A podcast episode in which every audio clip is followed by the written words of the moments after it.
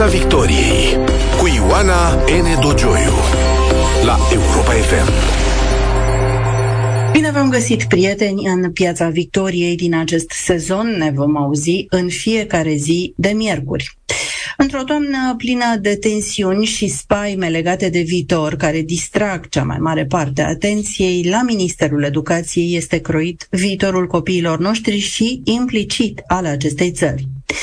Criza va trece până la urmă, inevitabil vor veni și altele, dar de ceea ce se croiește acum va depinde câte și cum le vom traversa.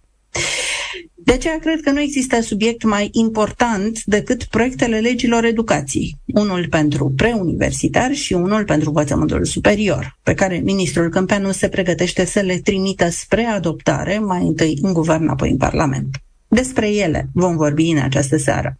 Invitatul meu este fostul ministru care a gândit cea mai uh, importantă încercare de autentică reformare a învățământului de după 1989, profesor universitar dr. Mircea Miclea. Spun încercare pentru că legea educației naționale din 2011 nu a fost niciodată aplicată integral. Aș spune că nu a fost uh, aplicată mai ales în punctele care ar fi adus o reală schimbare și de aceea ne lovim mereu și mereu de aceleași probleme. Bună seara, domnule profesor Miclea, bine ați revenit la Europa FM. Bună seara, mulțumesc de invitație. Domnule profesor, vă propun ca înainte de a intra pe fond să ne oprim pe scurt la procedură. Ați făcut parte dintre cei 100 de intelectuali semnatare unei scrisori deschise care îi cerea ministrului să prelungească dezbaterea pe cele două proiecte. Ministrul a refuzat spunând că, citez, putem înțelege nemulțumirea unui grup de interese, dar acest lucru nu trebuie să afecteze interesul general. Ce grup de interese vrea o mai temeinică discutare a legilor educației? Interesul nostru era acela de a aduce o minimă raționalitate în aceste proiecte de legi. Domnul ministru nu a înțeles că noi nu am cerut prelungirea discuției publice pentru noi, ci prelungirea discuției publice pentru toată lumea, pentru că erau foarte multe păreri care trebuiau luate în seamă, iar dacă reprezentam cumva un interes, reprezentam interesul de a face o mai multă, o mai mare raționalitate în, în, în școală, în școala românească și de a împiedica un proces care, odată pornit, ar fi putut să pună în uh, pericol întregul sistem de învățământ. Însă, sigur, pentru o retorică ieftină ne-a etichetat ca un grup de interese care nu merită să fim uh, luați în seamă. Dar de ce credeți că domnul ministru se grăbește atât de tare? De ce domnul ministru nu vrea o dezbatere temeinică, solidă, ca nu cumva să facă greșelile de care uh, vom vorbi mai încolo, desigur? Eu cred că are o agendă uh, proprie. Uh, sunt sigur că dorește să salveze diverse situații din sistem, Uh, de exemplu, dorește să salveze situația celor care au plagiat, pentru că unele dintre prevederi din uh, lege spun clar lucrul acesta. Dacă ai plagiat și nu ai fost prins în primii trei ani după ce ai plagiat, ești hoț cinstit. Dacă ai fost prins că ai plagiat după Uh, în perioada celor trei ani, dacă declari că renunți la doctorat din nou, ești hoț cinstit, altfel spus, practic uh, se dă liber ca să poți plagia pentru că nu suport niciun fel de consecință. Și probabil că una dintre agendele pe care a avut-o domnul ministru a fost aceea de a salva pe cei care au plagiat, probabil inclusiv pe cel care este șeful lui.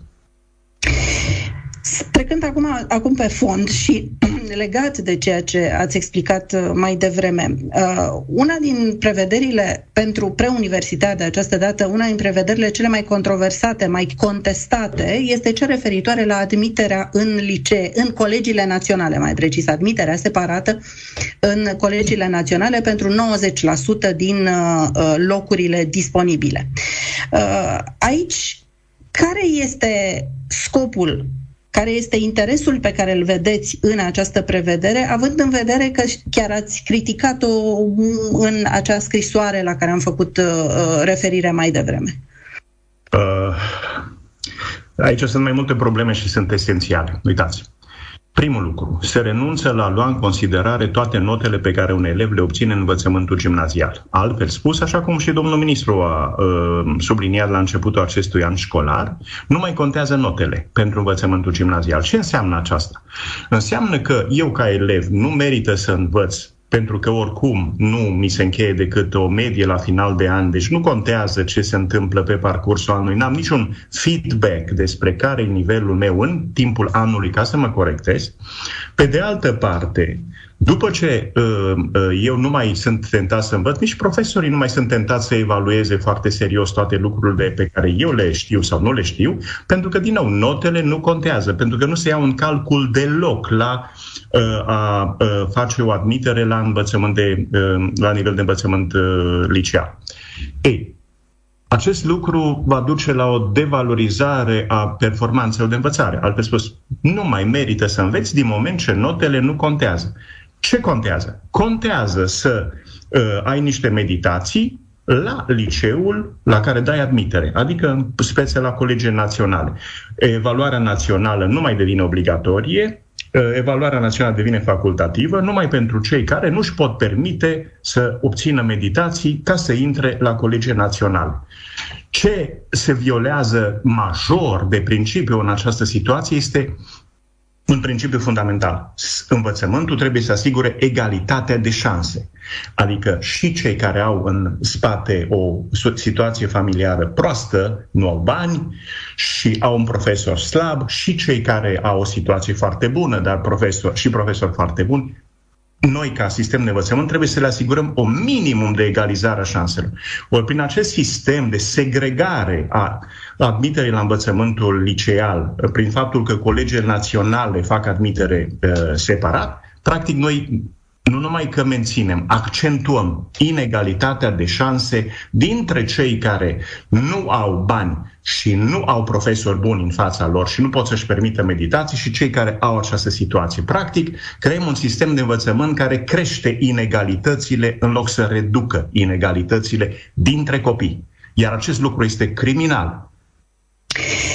Ați spus că nu, și așa este, nu vor mai conta notele obținute în gimnaziu chiar de anul acesta înainte de intrarea în vigoare a noilor, noilor legi, înțeleg că nu vor mai conta notele, însă această prevedere a fost privită bine, domnule profesor Miclea, de uh, unii părinți care au spus foarte bine, pentru că una este nota 10 obținută la un, o școală foarte bună dintr-un oraș mare, nu doar din București, și alta este nota 10 obținută dintr-un, dintr-o, perifer, dintr-o școală dintr-o periferie sau de la țară.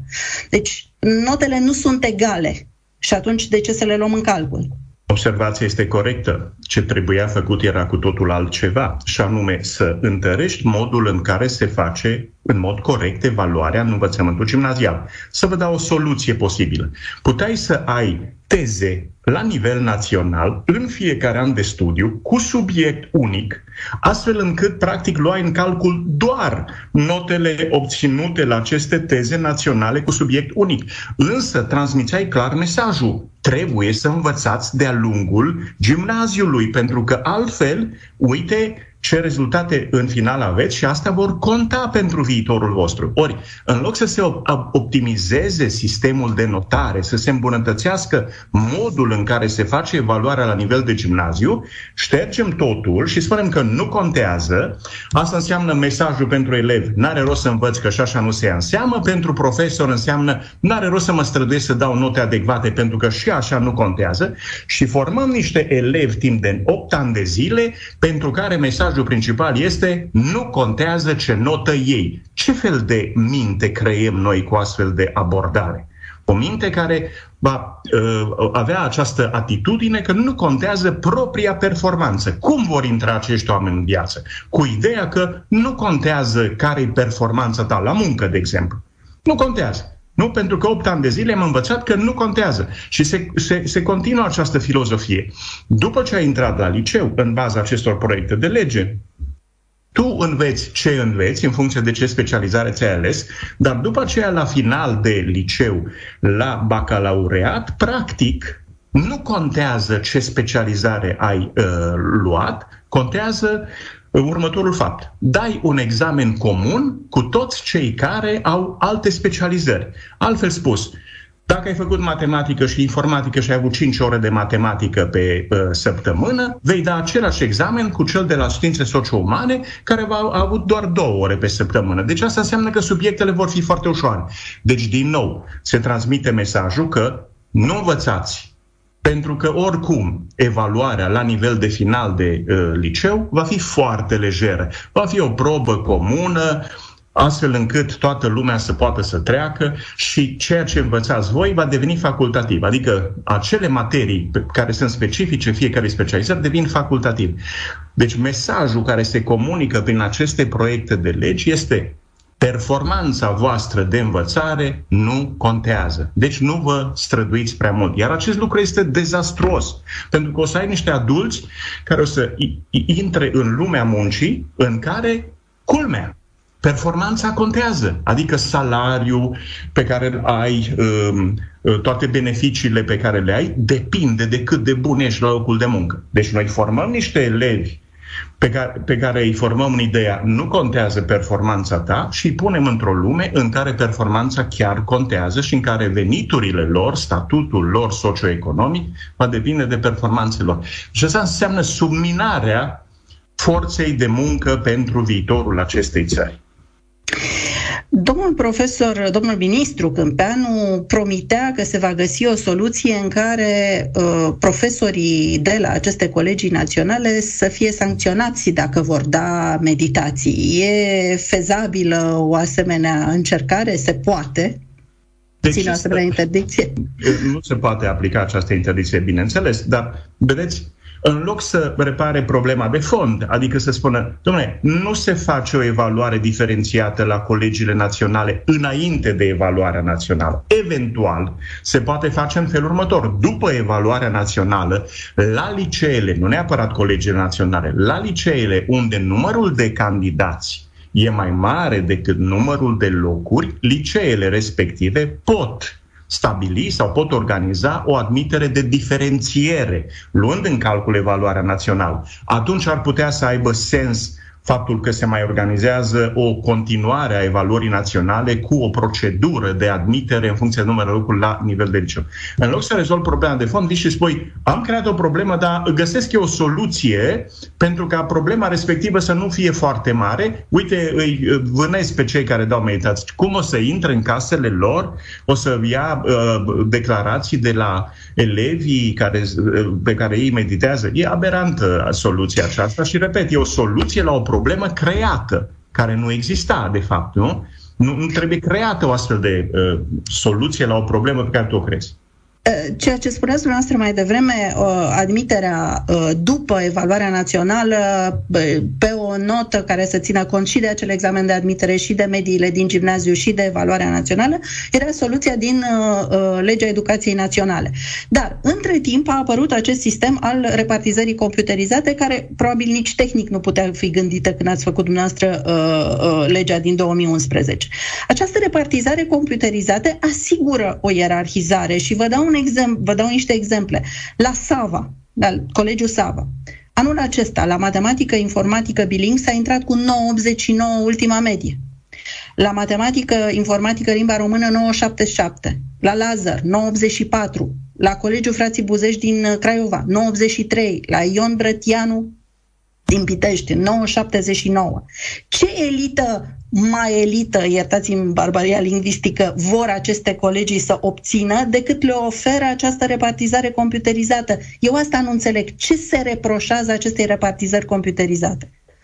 Uh, eu cred că mai degrabă domnul ministru a vrut să își asigure o anumită complicitate a unora pentru proiectele de legi pe care le susține. Și atunci, ca să îi facă pe profesorii de la colegii naționale să tacă, le-a dat această posibilitate. Dumneavoastră puteți organiza admiterea cum doriți dumneavoastră. Și atunci, dintr-o dată, ai o liniște din punctul acela de vedere. Așa cum cred că a făcut și cu uh, rectorii de la universitate. Le-a spus, voi o să aveți mandatele nu de patru ani, și de 5 ani și nu un număr limitat de mandate, 2 ani, două, două mandate, două mandate. să însănătoșim instituțional organizație. Nu, aveți un număr nelimitat de mandate, sigur că adaug acolo, dar nu, ne, nu până la finalul vieții. Adică e ceea ce e, e aberant ceea ce spune acolo. Revin, din nou, funcția a fost de a-i face pe rector să stea liniștiți și să susțină tacit legea respectivă. Adică cred că pentru ca să-și susțină aceste proiecte de legi care se bazează pe un raport care nu are valoare științifică, iar legea ca atare este și mai uh, deficitară din acest punct de vedere al fundamentării științifice, a luat anumite grupuri și le-a dat ceea ce au dorit aceste grupuri. Le-a dat celor de la colegiile naționale această posibilitate de a juca în singură admiterea, le-a dat rectorilor posibilitatea de a avea un număr uh, nelimitat de mandate, Uh, și de 5 ani de zile, le-a dat celor care fac uh, lucruri de doi bani în universități și uh, conduc doctorate în care se plagiază, posibilitatea de a scăpa din această situație. Deci, cred că a utilizat uh, aceste prevederi de lege pentru a uh, capacita de partea dânsului niște grupuri din diverse segmente ale sistemului de educație. Argumentul pe care l-am auzit și care într-un fel mă sperie în favoarea acestei admiteri, al argumentul unora dintre părinți, este argumentul nostalgic. Așa era, domnule, și pe vremea mea. Eu am dat admitere la liceu. Uh, și de aici o întreagă uh, valorizare, ex supravalorizare a învățământului de dinainte de 89. Atunci se făcea școală, domnule, nu se face acum, acum nu se face școală. Domnule profesor Miclea, e justificată această nostalgie după școala din vremea comunismului? Era mai bună școala din vremea comunismului? Școala din vremea comunismului nu era mai bună. Erau însă mai mulți profesori buni pe vremea comunismului pentru că absolvenții de uh, facultate, care, uh, cei care terminau facultățile, aveau mult mai puține alternative și mult mai mulți oameni de bună calitate intrau în sistemul de învățământ. Terminai matematica, nu prea aveai multe oportunități, atunci deveneai profesor de matematică. Terminai fizica, erau doi, trei care lucrau la institutul de la Măgurele, să zicem, în rest mergeai în liceu. Deci numărul de oportunități oportunități pe care le aveau absolvenții de facultate erau mai reduse și atunci avea în sistem profesori de mult mai bună calitate. Acest lucru s-a întâmplat atunci, dar nu ca un merit al uh, sistemului socialist, ci ca o lipsă de oportunități și atunci avea o calitate mai bună a profesorilor. Însă, uh, revin încă o dată la aspectele științifice. Există foarte multe date care arată că evaluarea pe parcurs este mult mai predictivă, adică spune mult mai mult despre ce poate un om decât evaluarea punctuală. Mai concret, dacă noi am avea pe parcursul gimnaziului, pe uh, parcursul perioadei de gimnaziu, în evaluări corecte, să zicem, de exemplu, teze naționale în fiecare an, ele ar avea o valoare predictivă mult mai mare decât o evaluare într-o zi, timp de două ore, în clasa a, uh, uh, între a 8 și a 9 când tu te înscrii la un colegiu național. Prin urmare, se ignoră un principiu științific, fie pe bază de nostalgie, fie pe, pe bază de grup de interese, dacă e să preiau formula domnului ministru, adică dăm unor grupuri ceea ce doresc ele, pentru ca după aceea să avem liniște în a promova legea așa cum dorim noi. Unde cred că, și aș vrea să-mi spuneți dacă mă înșel sau nu, cred că e cert că avem o problemă, este în ceea ce privește corectarea la evaluarea națională. Faptul că uh, procentul de admitere a contestațiilor, într-un sens sau altul, scădere sau ridicare de notă, este imens, este undeva spre 90%, uh, arată că, într-adevăr, se corectează absolut inegal și absolut aiurea. Cu asta, ce putem face? Ce putem corecta aici? Că asta poate fi un argument al colegilor naționale. Să ni le corectăm noi. Întâi, subiectele trebuie formulate mult mai diferențiat. Dacă ai subiecte ușoare, atunci bineînțeles că majoritatea celor care se înscriu la uh, examenul respectiv fac subiectele respective și atunci e foarte greu să diferențiezi. Adică, altfel spus, diferențierea pe care o faci este nesustenabilă din punct de vedere științific. Ce diferență reală este în cineva între cineva care are 99 și cel care are 90, 88 și dintr-o dată n-a mai intrat la colegiul Sava? Ce diferență face o sutime? Nu, nu există diferență reală, există doar o diferență care ține de întâmplare mai degrabă. Da?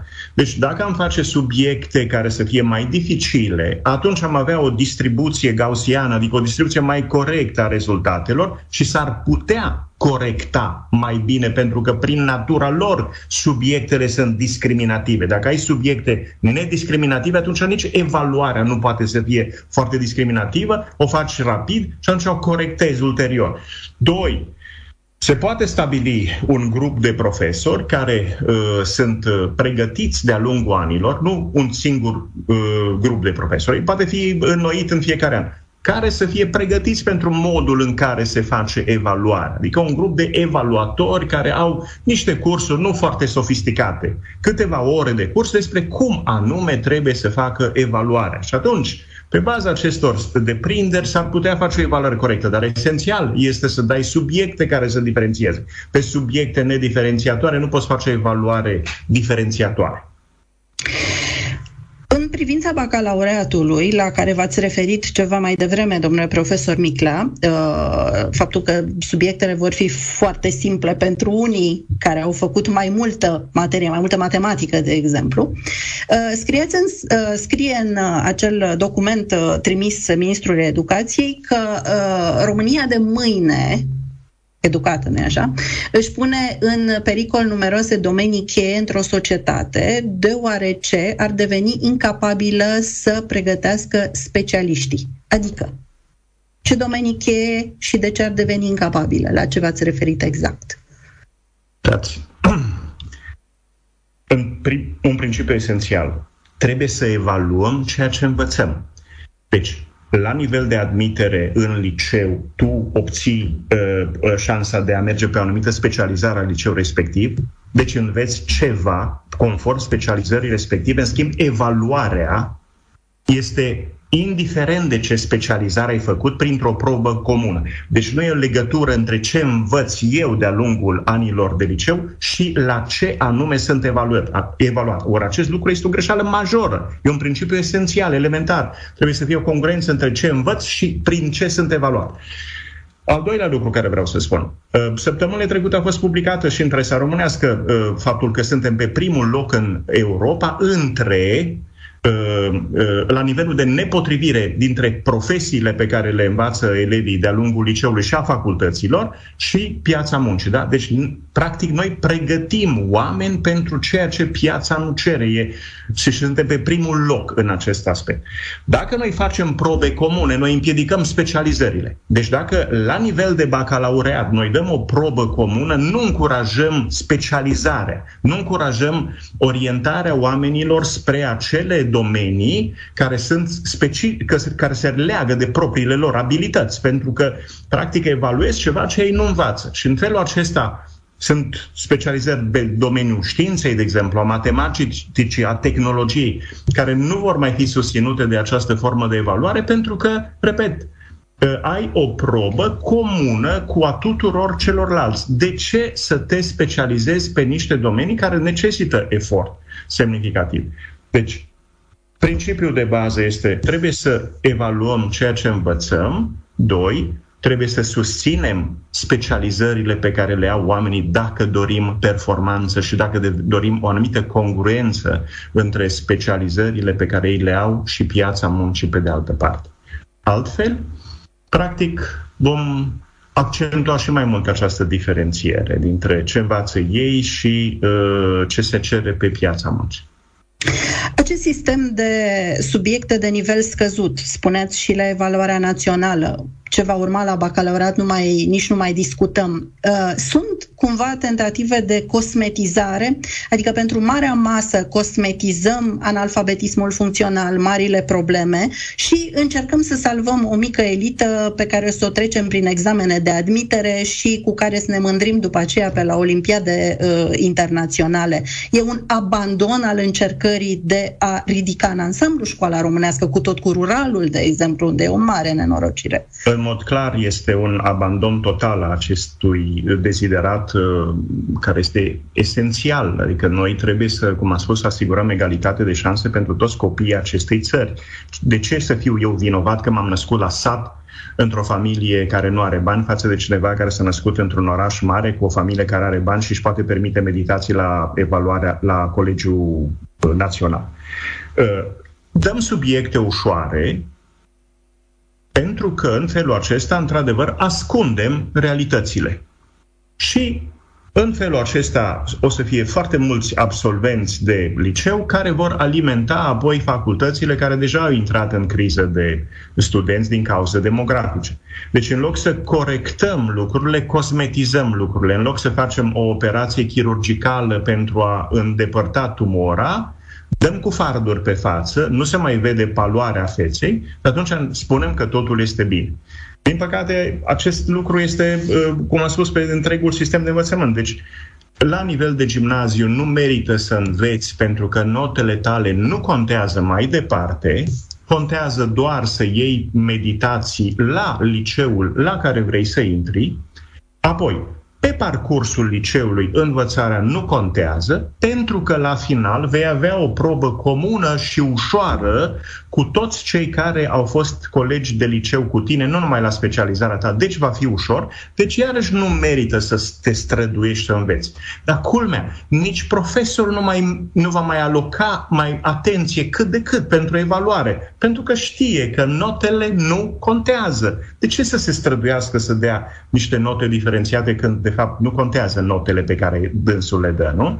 Și atunci, practic, creăm un sistem de educație în care a învăța nu mai contează, contează doar să ai un meditator bun ca să intri la liceu și uh, pur și simplu la nivel de absolvire a liceului o să ți se dea niște subiecte ușoare pe care uh, trebuie să le parcurgă toți, o să fie o nivelare în jos și lucrurile o să fie bine. Asta este mintea pe care noi o creăm timp de 12 ani.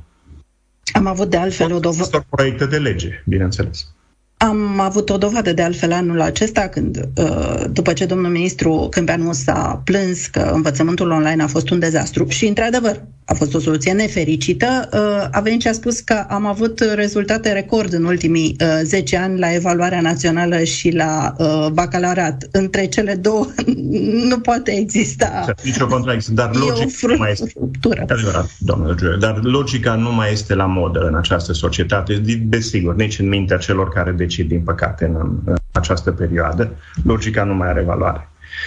Apropo de sistemul de învățământ uh, prin tehnologiile digitale, uh, vedeți, uitați, una dintre modalitățile de a produce egalitate de șanse, și am spus lucrul ăsta de mai multe ori, dacă ai luat pe cei mai buni profesori din țară, că încă sunt, și a înregistra lecțiile lor și a adăuga la aceste lecții înregistrate exemple, contraexemple, scheme, uh, uh, tipuri de rezolvări de probleme și ai crea așadar o lecție multimedia și această lecție multimedia ai pune-o pe uh, platforma națională de învățare. Atunci și la un copil din sat cu un profesor slab în față și uh, la un copil din oraș, Uh, creezi posibilitatea de a avea acces la lecțiile celor mai buni profesori. Asta înseamnă să contribui la egalizarea de șanse și să ridici învățarea, nu să nivelezi notarea. Adică ceea ce se încearcă prin aceste proiecte de legi, în loc să se susțină învățarea, hai să facem ceva ca să învețe elevii noștri mai mult, se susține o evaluare uh, de nivel scăzut pentru a cosmetiza realitatea. Se susține mai degrabă uh, cosmetizarea realității decât optimizarea realității.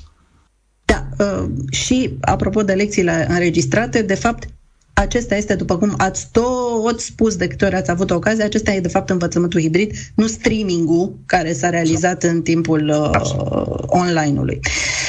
Din păcate nu avem foarte mult timp, dar așa este universitarul, întotdeauna rămâne mai la coadă. Sunt și mai puțini în universitar decât în preuniversitar, cei drept. Ați vorbit despre faptul că se cosmetizează plagiatele la începutul emisiunii, ați spus asta, domnule profesor Miclea.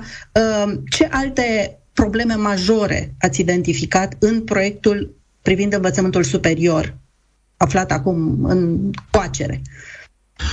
Vedeți, uh, în uh, Statele Unite și în uh, Canada, în America de Nord, de exemplu, abia 3% dintre instituțiile de învățământ superior au dreptul să acorde titlul de doctor. 3%. Deci, altfel spus, ai o ierarhizare foarte severă a instituțiilor și doar cele foarte bune dau doctoratul. S-a renunțat la ierarhizarea universităților prin aceste proiecte de lege. Acest lucru este o mare eroare. Noi am încercat prin legea încă existentă să facem o ierarhizare. Odată s-a reușit, după care a fost o năvală a uh, rectorilor, ca să și-au blocat această ierarhizare uh, națională. Renunțându-se la ierarhizarea națională, tu vrei, practic, să susții mai degrabă mediocritatea decât uh, performanța. Aceasta este o mare problemă. Poți, dacă ai 3% dintre universități care dau doctoratul, să nu ai CNATDCU, dar altfel trebuie un CNATDCU, adică o instituție la nivel național care să fie ultima frână în a împiedica pe impostori, adică pe cei care plagiază sau pe cei care fac doctorate de proastă calitate să ajungă uh, pe, pe piață, să uh, termine procesul lor uh, de impostori. Renunțarea la ierarhizare este o greșeală majoră. Doi, prelungirea mandatelor rectorilor uh, și un număr uh, uh, oricât de mare de uh, mandate este o mare greșeală pentru că împiedică însănătoșirea organizațională. Deci nu trebuie să avem ceva cu rectorii care există în momentul de față sau care există vor exista cândva. Ideea este de a da șansa ca să vină și alți oameni cu alte idei care să schimbe instituția. Altfel, dacă lași un om unul și același pe o perioadă lungă de timp, poți să distrugi instituția respectivă și nu o însănătoșești. Acest lucru este un lucru... Uh, Puterea corupe, se știe asta. Absolut. Absolut. Și rectorii știu foarte bine cum să-și creeze clicile lor, astfel încât să controleze uh, toate situațiile care sunt aici. Apoi, în lege nu se pune ceea ce uh, spuneam înainte, o trasabilitate a uh, absolvenților. Adică să, se, să avem evidențe foarte clare pentru fiecare profil de facultate la ce anume meserie a ajuns, ca să ne dăm seama din timp care sunt programele de studii universitare care n-au nicio relevanță pe piața muncii și care îi face pe absolvenți să lucreze în cu totul alte domenii decât acolo unde i-au învățat. Asta înseamnă pierdere de resurse, vindere de iluzii. Din păcate, universitățile au ajuns tot mai mult să nu vândă meserii, să vândă iluzii să vândă uh, celor care vin la uh, universitate faptul că vor ajunge nu știu unde, cu nu știu ce meserii extraordinare, când de fapt nu ajung acolo, pentru că este incongruență majoră. Din nou, nu s-a pus acest, uh, această prevedere de lege ca să se urmărească trasabilitatea studiilor, adică să vedem ce anume studiezi tu după ce ai făcut un anumit program de studii. Uh, sunt și alte lucruri care sunt uh, greșite în învățământul universitar, dar rectorilor li s-a dat ceea ce au dorit ei, nu? Posibilitatea de a rămâne cât doresc pe pozițiile pe care le au și atunci ei stau liniștiți la locurile lor, ca să cităm pe Marele Împușcat. Da, uh, da, așa este. Domnule profesor uh, Mircea Miclea, vă mulțumesc foarte mult pentru prezența în această seară la Europa FM și nu putem spera decât că totuși până la urmă aceste critici ale unor grupuri de interese, ca să revenim la formula de, de început, vor fi, uh, vor fi auzite în interesul uh, elevului și al studentului și în interesul viitorului, viitorului acestei țări. Vă mulțumesc încă o dată, dragi prieteni. Uh, Piața Victoriei în această seară se încheie aici. Ne auzim din nou miercurea viitoare. Să sperăm uh, sănătoși și cu toate cele bune. Piața Victoriei la Europa FM.